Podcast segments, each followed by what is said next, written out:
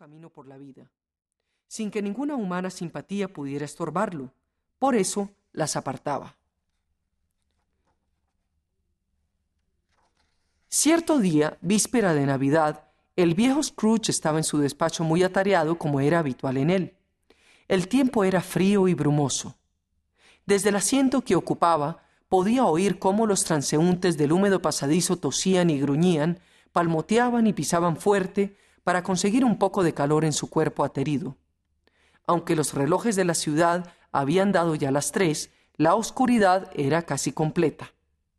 Rojas manchas en el negruzco aire señalaban otras tantas ventanas de los despachos vecinos, alumbradas por vacilantes velas.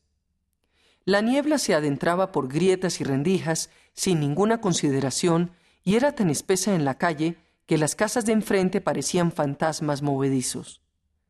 La puerta del despacho de Scrooge permanecía siempre abierta, porque así él podía vigilar sin perder detalle a su escribiente, que copiaba cartas, en un estrecho y miserable cuchitril. Scrooge disfrutaba de un fuego muy pequeño, pero el de su escribiente era tan íntimo que parecía una sola brasa.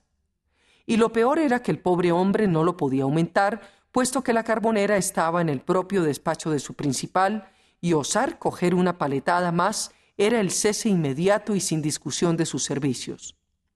Así es que se abrigó con su bufanda blanca y se arrimó todo lo que pudo a la bujía para aprovechar su calor. Dios os guarde, Felices Pascuas, tío, gritó una voz muy alegre. Era la voz del sobrino de Scrooge. Había llegado tan repentinamente que su saludo fue el primer aviso de su presencia allí. Ah, tonterías, exclamó Scrooge.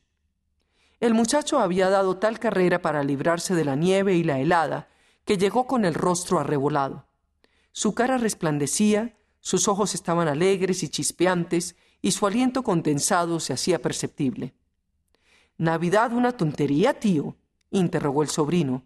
Creo que no pensáis lo que decís, terminó sin aguardar respuesta. Pues bien, sí, contestó Scrooge. ¿Qué razón tenéis para estar alegres y felicitar las Pascuas? Eres más pobre que las ratas. ¡Ea! exclamó el sobrino sin perder su alegría radiante. ¿Qué razón tenéis vos para estar triste siendo tan rico como sois?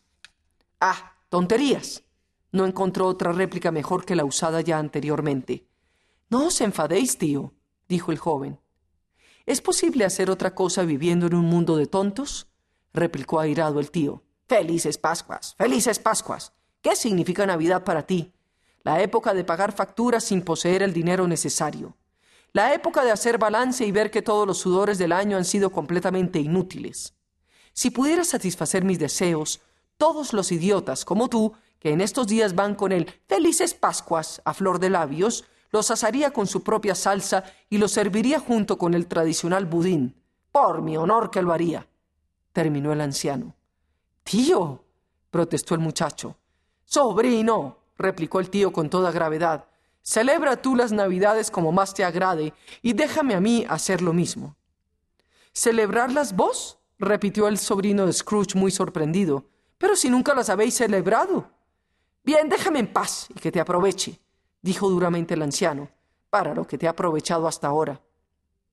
Cuando llega este día tengo la tranquilidad de pensar que he considerado siempre a la Navidad, además de la veneración debida a su sagrado nombre y a su origen, como la ocasión de poner en práctica los sentimientos de amor, caridad y bondad que alberga nuestro corazón.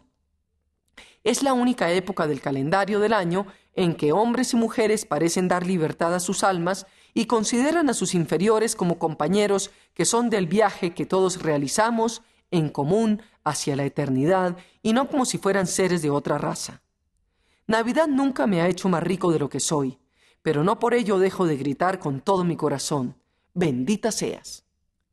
Desde su cuchitril, el escribiente se había entusiasmado con el ardor del joven y aplaudió involuntariamente.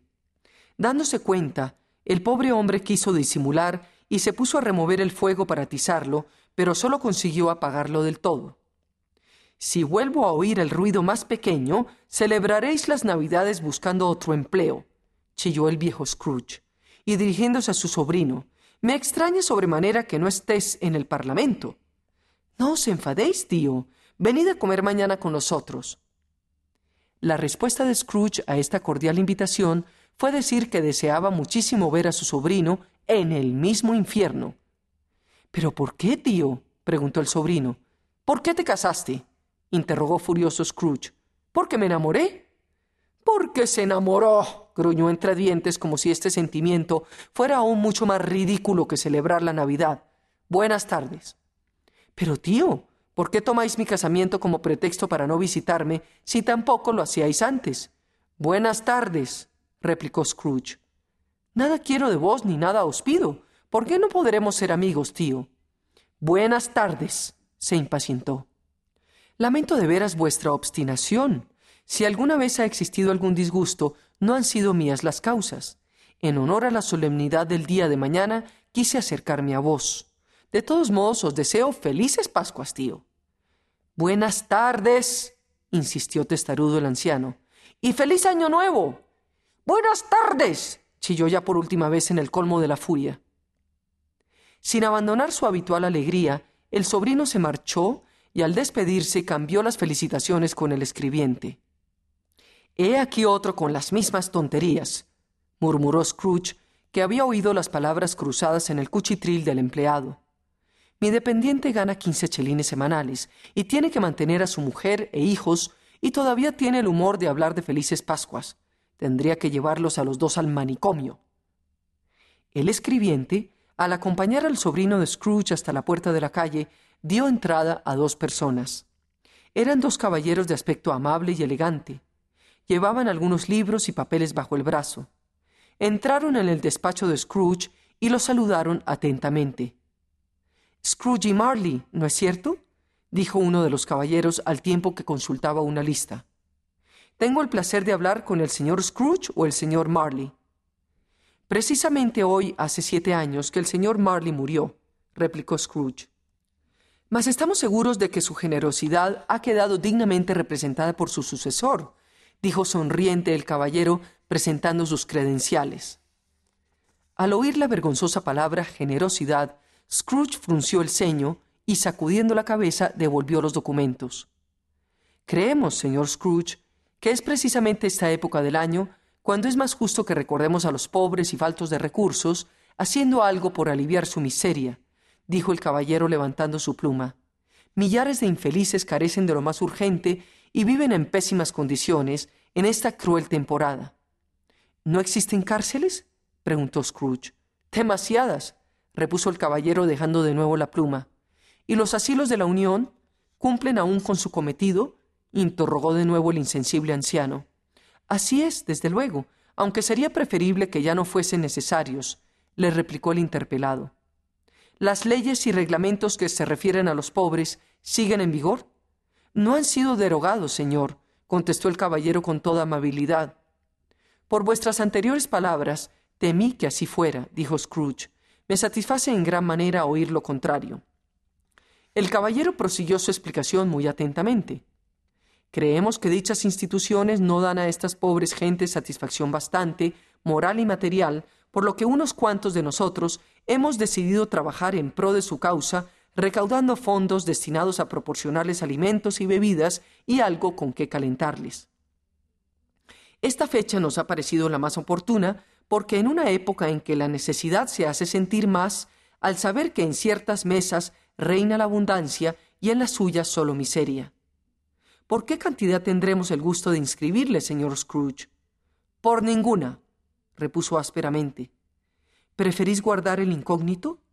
Prefiero que me dejen en paz. Ya que consultan mi opinión, voy a decírsela. Yo no celebro la Navidad con alegría y no puedo permitirme el lujo de pagar para que la gente desocupada lo haga. Bastante caro me resulta contribuir al sostenimiento de las instituciones mencionadas anteriormente, los que se encuentren en situación apurada, que recurran a ellas, pero no a mí. Hay muchos que no pueden hacerlo y otros que antes preferían morir de hambre. Si tanto aman la muerte, ¿por qué no lo demuestran de una vez y así pondrían remedio al problema que provoca el exceso de población? Además, yo ya tengo suficiente trabajo con mis propios asuntos para meterme en los ajenos. Mi negocio me ocupa todo el tiempo y no me deja libre ni una hora. Buenas tardes, señores dándose perfecta cuenta